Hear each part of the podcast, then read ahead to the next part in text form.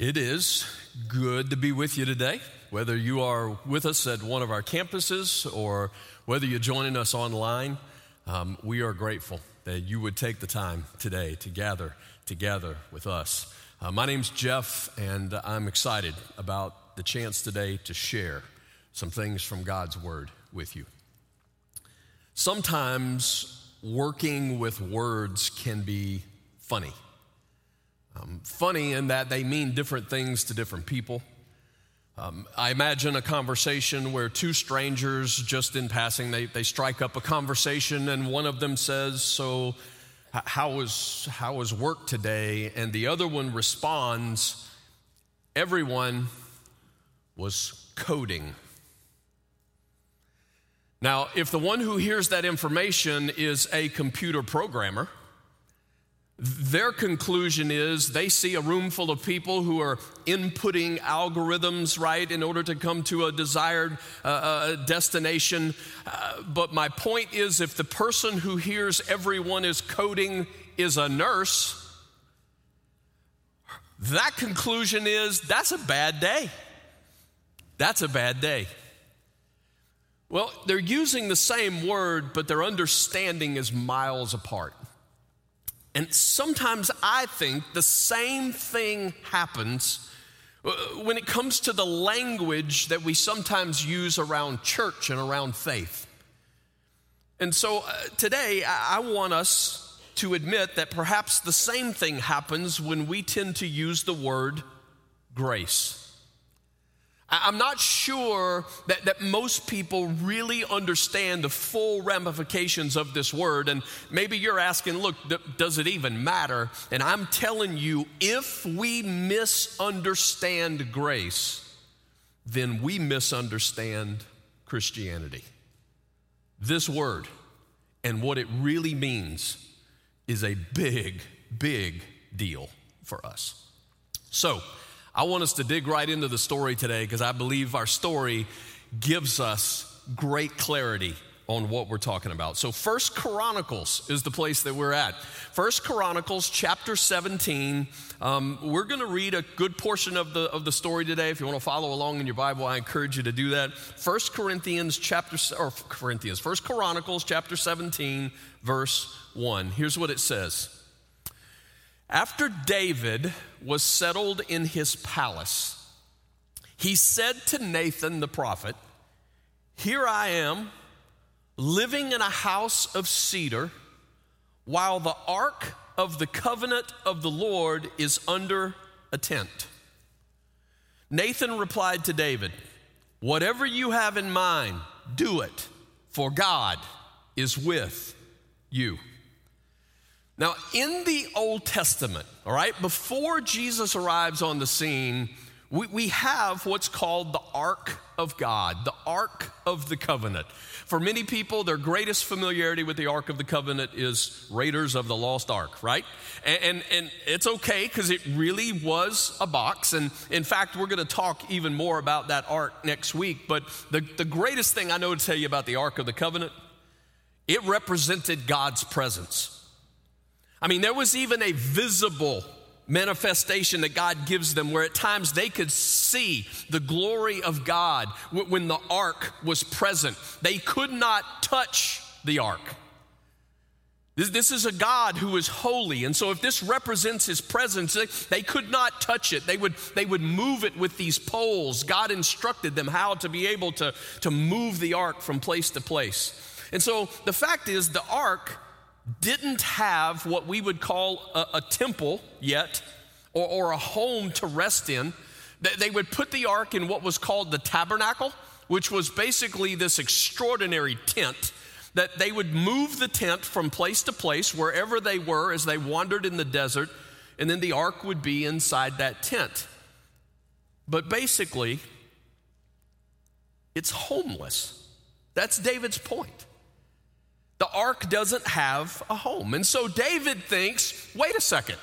He's like, man, I, I get to live in this amazing palace, right? They, are they're, they're now in Jerusalem. And so I, am in this amazing palace filled with, with rooms of, of, of cedar, right? And, and by the way, God knew that that cedar wood paneling would return in the 1960s. All right, God, God knew all that ahead of time. And, and David's thinking, man, I get to live in this groovy mansion, and here's the ark, God's presence, and he's dwelling in a tent? That's not right. I should build God a house. Sounds like a pretty good idea. If you're living in a palace and he's living in a tent, even the, the prophet, Nathan, he's the new prophet in town. He's like, absolutely. Now, come on, put yourself in his place. He's like the new preacher in town, and somebody goes, Hey, I'd like to make a huge donation to the building fund. And Nathan's like, I think God is with you. Let's do this. Let's read verse 3. But that night, the word of God came to Nathan, saying, Go and tell my servant David, this is what the Lord says You are not the one to build me a house to dwell in. I have not dwelt in a house from the day I brought Israel up out of Egypt to this day. I have moved from one tent site to another, from one dwelling place to another. Wherever I have moved with all the Israelites, did I ever say to any of their leaders, whom I commanded to shepherd my people, Why have you not built me a house of cedar? Now then, tell my servant David, this is what the Lord Almighty says I took you from the pasture, from tending the flock, and appointed you ruler over my people Israel. I've been with you wherever you've gone, and I've cut off all your enemies from before you. Now I will make your name like the names of the greatest men on earth. And I will provide a place for my people Israel, and will plant them so that they can have a home of their own and no longer be disturbed. Wicked people will not oppress them anymore as they did at the beginning. And I have done, and, and and have done ever since the time I appointed the leaders over my people Israel. I will also subdue all your enemies. I declare to you that the Lord will build a house for you. When your days are over and you go to be with your ancestors, I will raise up your offspring to succeed you, one of your own sons, and I will establish his kingdom. He's the one who will build a house for me, and I will establish his throne forever. I will be his father, and he will be my son. I will never take my love away from him as I took it away from your predecessor. I will set him over my house and my kingdom forever. His throne will be established forever. Nathan reported to David all the words of this entire revelation. All right, what, what just happened here? Well, in part, what we know as the story unfolds, and we'll continue to read it in this story of God, one of David's sons, Solomon, will actually be the one that God says he's going to be the one to actually build the house, to build the temple. Five chapters from now in Chronicles, God's going to shed a, little more light on David, who has fought so many wars and he has shed so much blood. And God said, That's a part of, of why you will not build this house.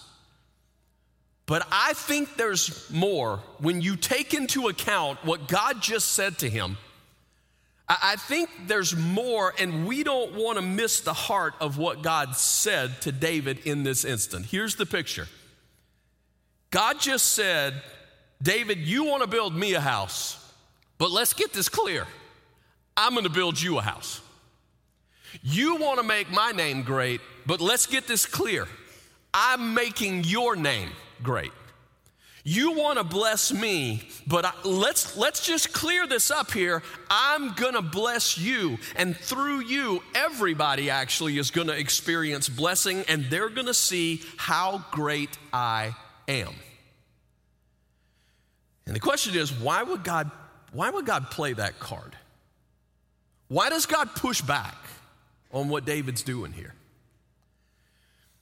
Well, if you consider the context of this whole story, which is so often the case and so important, David's the king now, And Israel, God's people, has entered into what is sometimes called a golden age of rest. The fact is, God's people have been at lots and in lots of war, lots of battles with neighboring, hostile, right, uh, nations around them. But under David's leadership, so many victories have been won. Now there's peace. And under David's leadership, there is new wealth that the nation of Israel is experiencing. And so when David says, I'm going to build a house for God, and God says, No, you're not, I'm building the house for you, something significant is at stake here. You see, we know from history that in ancient times, it was typical, typical for a king who is rising in power. And the reason he's rising in power is because he has won military victory after military victory. It was typical in that day. And you can read the history books. You see it from the pharaohs of Egypt. They would follow this pattern. We see it from other kings in nations that surrounded Israel. They would follow this pattern. The king rises in power, and so the king will build a temple or a monument, some sort of structure to one of the gods of that nation. And then the priests of that God will then declare an oracle of blessing over the king. You got the picture? And I'm telling you, you search the history, you'll find it. Look up the pharaohs of Egypt, look up the, the neighboring nations. So, king rises to power. King says, I'm going to build a temple for our God. And then the priest of that God say, King, you are going to be blessed. David's about to do the same thing. But what God says is something absolutely radical. In fact, God is about to say something that the average person in our culture thinks is wrong. God is going to say, let's get, let's get this clear all religions are not alike. All religions are not just different ways to get to the same God. God says in this story, every other religion works on this principle. You build God a house, God builds you a house. Every other religion works on this principle. You do something for God, God does something for you. Look it up. Every religion is based on that truth. You do something for him, he does something for you. And in this amazing story, I think God is declaring, I don't work like that. And he makes it clear he works from sheer grace. I build you a house, he says, even though you don't build me a house. I am nothing like the other so called gods. And this religion is nothing like the other religions, especially in how you approach God. You never achieve blessing from me, God says. You always receive blessing from me. You hear me? You never achieve blessing from God. You always receive blessing from God. David, if I let you, after all these military victories, build me a house, then it may lead you and it may lead my people to slip into this same belief that they see happening all around them in all the other cultures that I'm just like the other gods, that this religion is just like all the other religions, but it's not because I'm not. And there's a part of me as a leader that wonders if David was close to crossing a line. I wonder if David was close to crossing the line from being full of God to being full of himself. It's what success will sometimes do. It's what great victories will sometimes do. He's defeated the opposition, right? He's well known now throughout the kingdom. He's united God's people. He's captured their allegiance. And there's just that part of me that wonders as a leader has David come to the point where he's like, God, I think I'm going to do you a favor? Mm. Eugene Peterson once said it this way If any of us develops an identity, in which God and God's grace is less important to who we are than our own action and performance, our ability to represent God's kingdom is utterly ruined.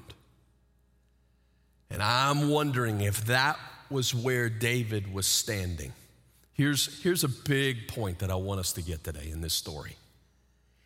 If we misunderstand grace, we misunderstand the thing that single handedly separates our God from all the other false gods. Every other God says, You do something for me, and I'll do something for you. Every other God says, You build me a house, and then we'll talk about building you a house. Our God says, You don't build me a house, but I build you a house anyway. He is different from all the others. That's why around here, when we use the word grace, we tend to attach another word amazing. Amazing. Because nobody else does it this way. So, if we were going to tackle this theology of grace, I mean, there is a list of specific aspects of grace that we could, we could work through God's Word. We could, we could do like a year just studying God's grace, honestly. Today, I, I'm going to attempt to sort of just categorize all that into two aspects. That when we think about God's grace, we would see His forgiveness and His favor his forgiveness, and his favor. Now, so much of the time, I think when people talk about grace, this is the word we think of forgiveness, and for good reason.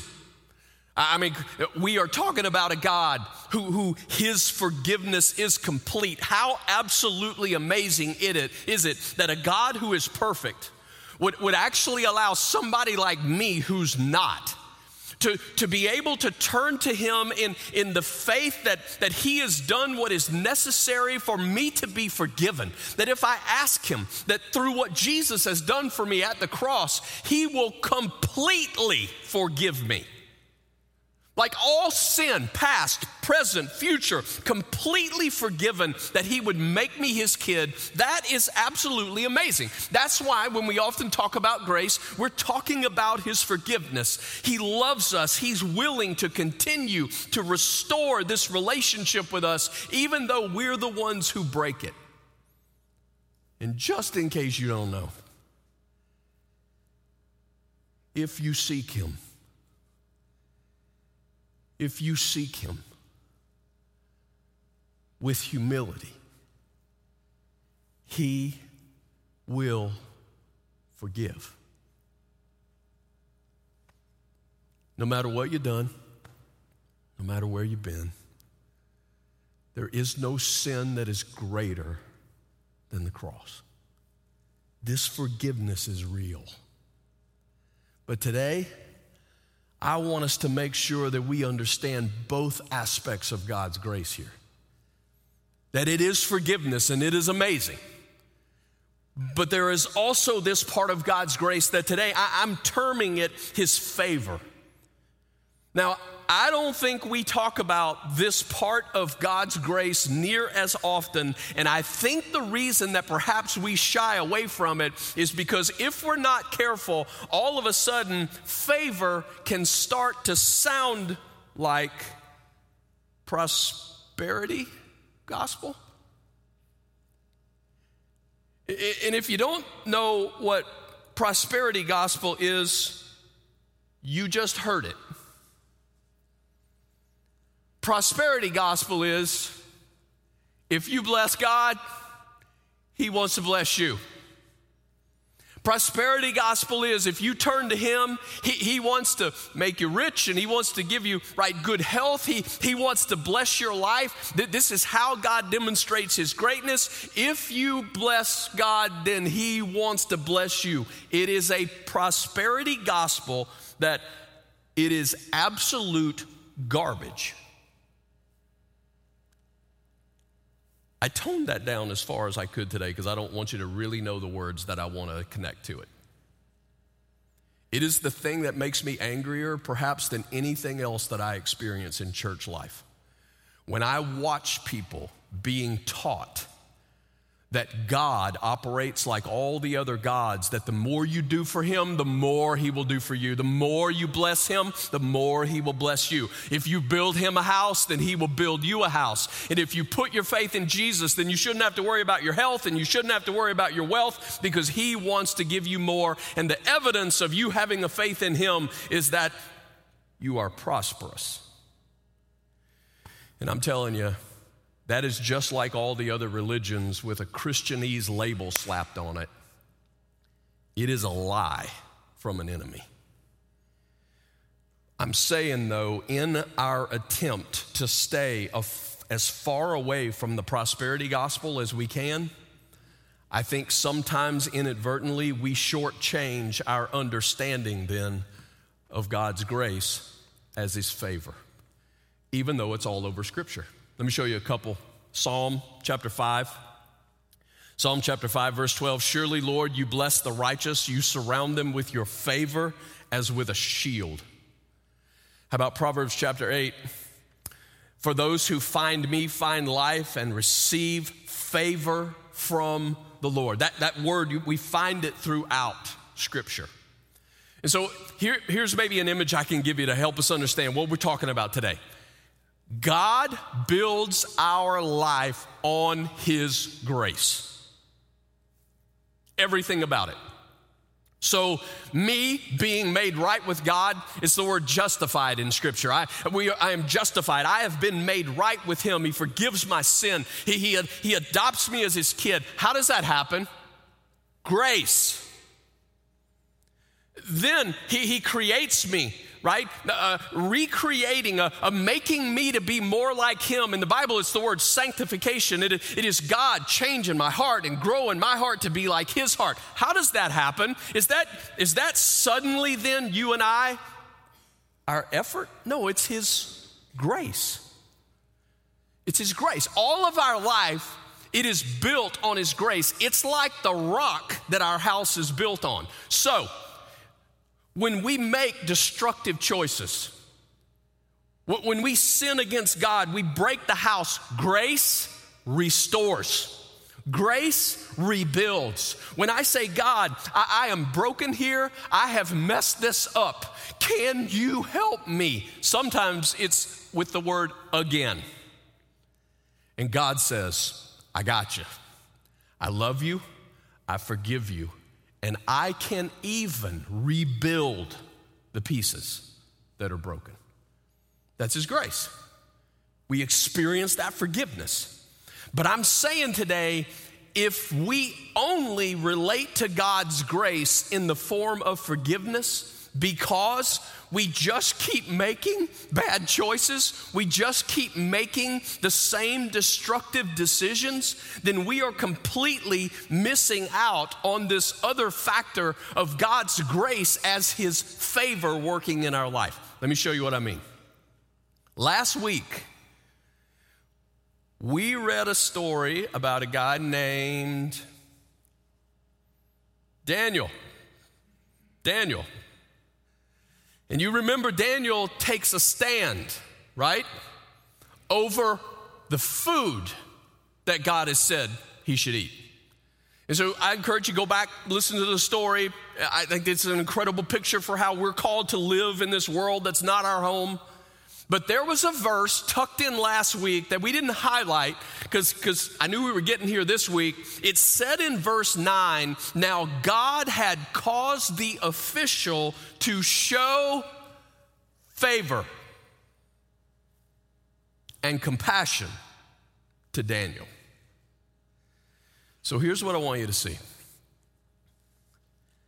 What we see from Scripture is that God gives favor for the mission to which He's called us. Not only do we experience God's grace in forgiving us where we never should have deserved to be able to be close to God, He forgave us, but He also grants favor for then this mission that He has now called us to as His kids. He gives us favor until our mission or until our time is done. The Bible reflects that He is constantly working on our behalf in ways that we at times don't even have any idea. He gives us the grace to join him where he's working. He gives us the grace to make the next courageous decision to follow Jesus. I told you last week, don't ever underestimate one courageous decision to follow Jesus. Well, how do you even make one decision to follow Jesus? Grace. And that's the favor that we're talking about here. Now, now listen carefully to what I'm saying. Sometimes favor, like in Daniel's case, looks like the strength to follow Jesus and avoid persecution. Those are usually the moments that we call favor. He got me through this and I didn't have to endure any pain. I didn't have to endure any hurt. But I'm telling you, there are also cases in Scripture where favor is the strength to follow him and then sometimes stand even in the middle of the persecution that comes because I'm standing where I'm standing. Favor does not mean the absence of struggles. It does not. We got to read our Bibles. Even the Apostle Paul talks about a thorn in his life. But what was the response to that? God said, My grace is sufficient for you. My power is made perfect in your weakness. So I want to make sure we get this word favor because if we're not careful, we immediately turn favor into this prosperity gospel where we go, when God shows you favor, then you never go through any struggles. Well, if that's the case, then, then, pretty much all those people in the New Testament that we're reading about who, who give their lives for their faith, who, who end up in prison, many of them beaten, right? It's like, well, what was, but they would say, no, God's favor was upon us, that He empowered us to be able to do the mission that He called us to, even when it was difficult, even when it was a struggle. Favor doesn't mean the absence of struggles, favor doesn't mean financial plenty. Sometimes favor could be financial plenty, but you don't get to measure favor by financial plenty.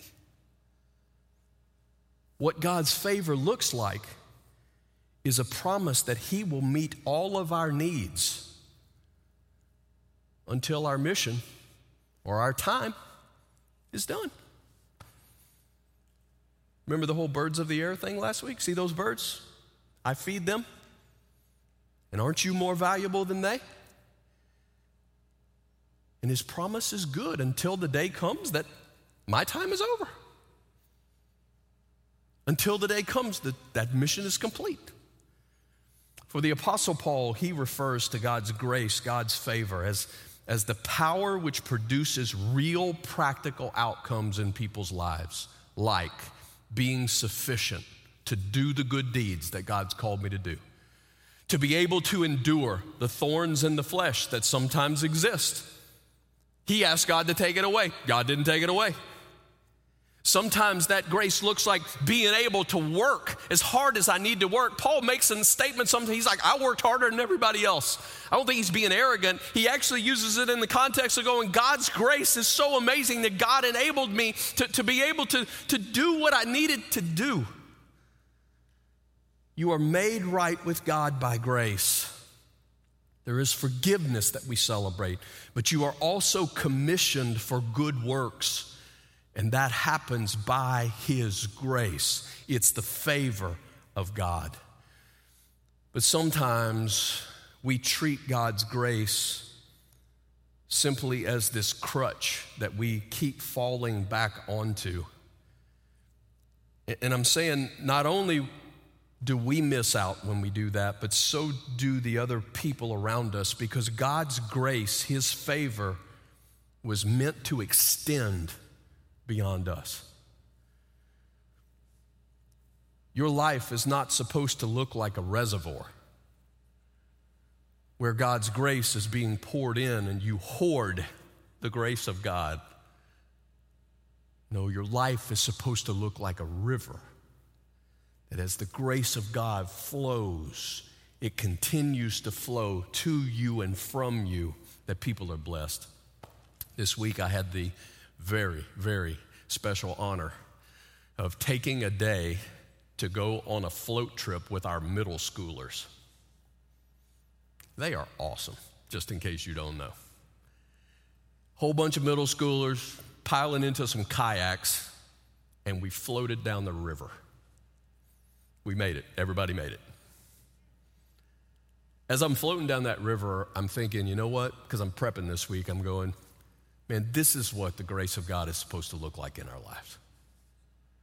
We are on this river that's moving, and man, thank goodness there is a current moving here. That's what this old guy was thinking. Thank goodness there's sort of some current that's moving on this river. There is a power that is flowing to me, but that same power is continuing to flow beyond me. And my thought was, this is a lot of fun. I don't know if this would be as much fun kayaking in a pond.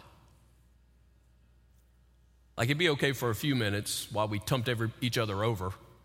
But after a while, kayaking in a pond just kind of loses its oomph. But on the river, there is a force that is at work as God is moving to your life and through your life. That's the way grace is supposed to look. My question is Are you a reservoir? Selfishly hoarding God's grace for yourself, or, or, or, is your life more like a river that is selflessly pouring out every last drop, knowing that there's more where that came from? I think one of the quick ways to know, and I'm going to try to say this carefully, are you still asking God for forgiveness? For the same sins repetitively that you did when you first met him. Now, I want to be real careful with what I'm saying. Because I know plenty of stories in, in my own life and in others where when you meet Jesus, he desires to change some things. But never, for me, do I say to him on Tuesday, I'm ready for this to all be be clear and cleaned and changed, and on Wednesday it's all brought to completion. There's a process. There's a process of Him flowing into my life, and sometimes I continue to make mistakes. But I'm saying, some of us have a way of coming to God because there's some real things in our life that we know it's the evidence that, that we are broken and, and we are wrong. And so we're begging for God's forgiveness. But then there we stand 10 years, 15 years, 20 years later, and we're still asking for the same forgiveness. I am not saying that we ever graduate from the need for God's forgiveness. All you got to do is look at David's life. I mean, come on, here, here's a guy that, that he didn't just mess up, but he messed up big time, even, even later in his life. But God's forgiveness was sufficient. He was not perfect. God had to rebuild David's house a number of times, but David's heart absolutely, without a doubt, belonged to God. My question for you today is Does your heart belong to God, or does it actually, is there something else that demands your allegiance, and you simply use God's grace to try to make sure you make it into heaven, but still allows you to indulge what your heart really longs for? I'm saying that as we grow with Jesus, we don't suddenly become sinless here. But as we grow with Jesus, we do sin less. Because as we love Him and as we follow Him and as He changes our heart, there's a change that happens. God, in His grace, allows us opportunities to do those things that can only be explained by Him, revealing His greatness. Forgiveness rebuilds the house when we make a mess of things. But God's favor fills the house with whatever He deems fit, enabling us to, to carry on the mission that He calls us to, allowing us to, to move and to operate, uh, allowing us to make it possible, right, that we can extend God's grace beyond ourselves. I, I want to say it to you this way today. This is kind of this is my challenge today. I, I heard this this week. I do not know who to attribute credit to. Sometimes when you're reading, you know how it is. You're reading stuff and you don't know if they really wrote it or this person really wrote it. Depends on where the source is. But the, but the, but the concept stuck with my heart.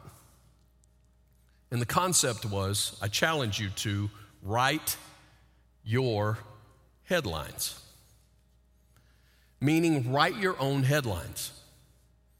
And here's, here's what it was about it's the idea that right now we all know what the headlines are in our culture. We're sick of the headlines. We're tired of reading the same headlines, and here's what everybody makes the big story. The point is when I've got the grace of God, His favor in my life, that means I am operating out of a kingdom that is His, where the headlines that are really important are often quite different from the headlines that our culture paints. I want to challenge you to recognize the grace of God at work in your life, the favor of God that empowers you to his mission, and that you would begin to write the headlines that matter most in the kingdom of God. I had a good week to celebrate this week. This week I celebrated being married to my wife for 32 years. Isn't that cool? 32? Yes. She deserves that applause. She does. Can I tell you a headline that I want to write? This is the headline Husband loves his wife with all of his life, just like God loves her. I want that to be my headline.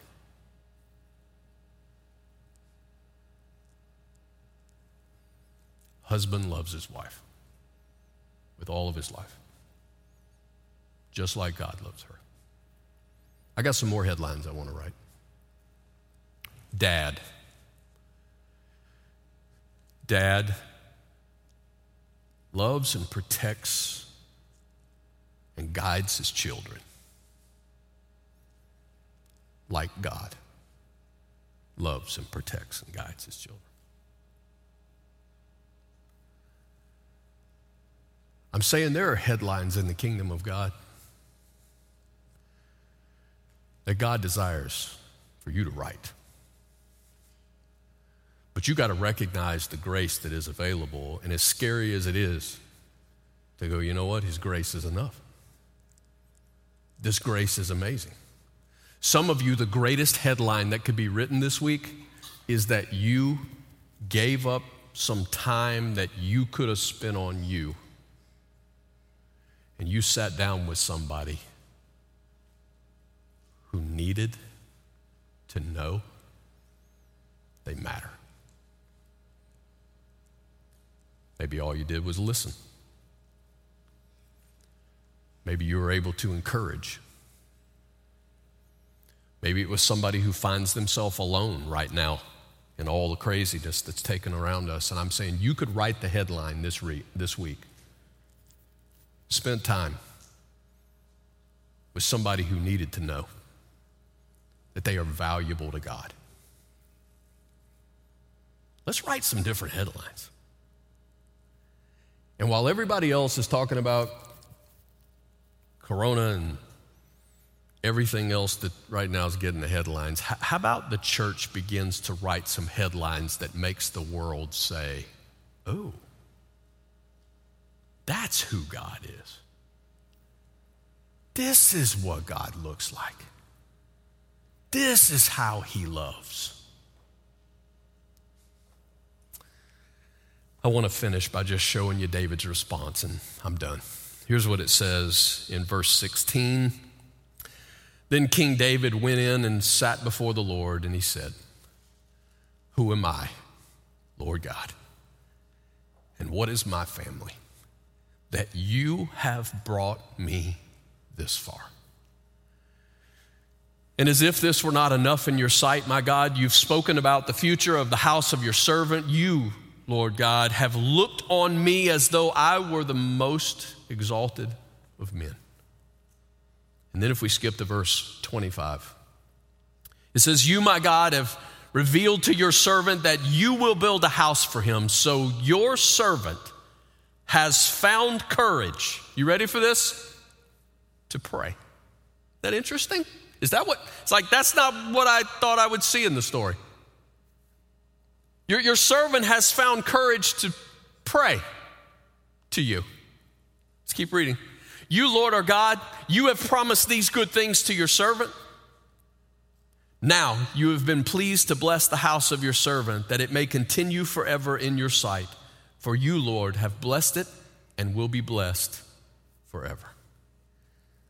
I, I find it, I find it interesting that David's response is he prays, and we go, Well, what is that? Here's what we sometimes miss because of God's grace, because of God's promises, David says, because of God's faithfulness, David recognizes God, I, I, can, I can be close to you. It's what the writer of Hebrews says.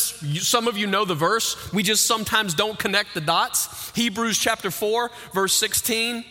Let us then approach God's throne of grace with confidence so that we may receive mercy and find, this is it, grace to help us in our time of need. He's like, Do you see it? Do you see God's grace that is so amazing? Not only does He forgive us, He makes this relationship right. But we now can approach him. We now can be close to him. We now can, can literally be in his presence. And, and when we do, we know that we continually find grace to help us in our time of need. His favor poured out into our lives to help us to walk out the mission that he's called us to, to help us to love in this world like he loves. I would say the greatest grace. If you ask me, like, of all the aspects of, of grace, like, what's the one thing, Jeff, you would say, what's the greatest thing about God's grace? This is it His presence. His presence. And once you've been in His presence, you can't be the same. Can we spend a few minutes just praying? I invite you to bow your heads with me for just a moment. Just it's not because when we bow our heads or close our eyes, it's like checking some box that God makes us check. It just helps us to concentrate a little bit. It helps us for a few minutes to just try to block some other things out and to just zero in on Him. If you are His kid today, man, you, you have experienced His grace. If you know you've been forgiven, I want to encourage you to just approach him today, just like, just like the writer says, that, that you would recognize this favor that, like a river, he flows through your life. That you're asking the question, God, what headlines? God, what are the headlines that right now you're wanting to write in my life? God, what is it that you want me to see? And that you give me favor to be able to walk out for you. I, I want you to just spend a few minutes and just asking Him, God, show me. God, show me.